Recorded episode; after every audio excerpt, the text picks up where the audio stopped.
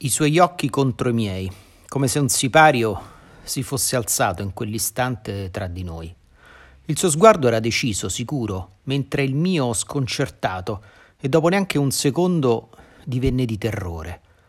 Il tempo di fissarci, chiedermi chi fosse, mentre lui sembrava di conoscermi già, e molto bene. Quale caso della vita ci aveva messo sulla stessa strada, sullo stesso destino e nello stesso attimo? I capelli lunghi gli avvolgevano il viso, lasciando gli occhi quasi completamente liberi. Gli si agitavano sopra la bocca ed il naso, sbattendo su quel viso squadrato, su quella mascella enorme di un uomo duro e vissuto. Quella mattina mi svegliai di soprassalto, balzai seduto nel letto che non erano neanche le sei del mattino. Avevo dormito pesantemente, senza sognare nulla.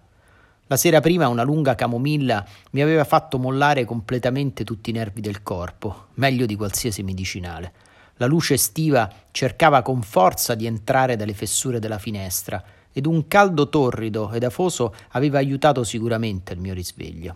Il ventilatore sopra la mia testa faticava immensamente, il suo lavoro era quasi inutile. La camera da letto esposta al sole sin dall'alba era diventata bollente e insopportabile. Dopo il sussulto iniziale, come fossi risorto da un letargo, mi abbandonai nuovamente, mettendo il cuscino un po' ricurvo e sollevato dietro alle spalle, così da tenermi leggermente alzato. Avevo dormito a petto nudo, come ogni estate, anche se preferivo lasciare il piumino come se fosse inverno, finendo per non usarlo mai. Era una strana forma di protezione quella. Il suo volume, il suo peso mi davano riparo. Anche soltanto vederlo lì mi dava conforto, sentirlo e poi alla fine neanche usarlo mi rendeva immensamente sereno. La sveglia sarebbe suonata di lì a poco, in realtà l'avevo anticipata soltanto di qualche minuto.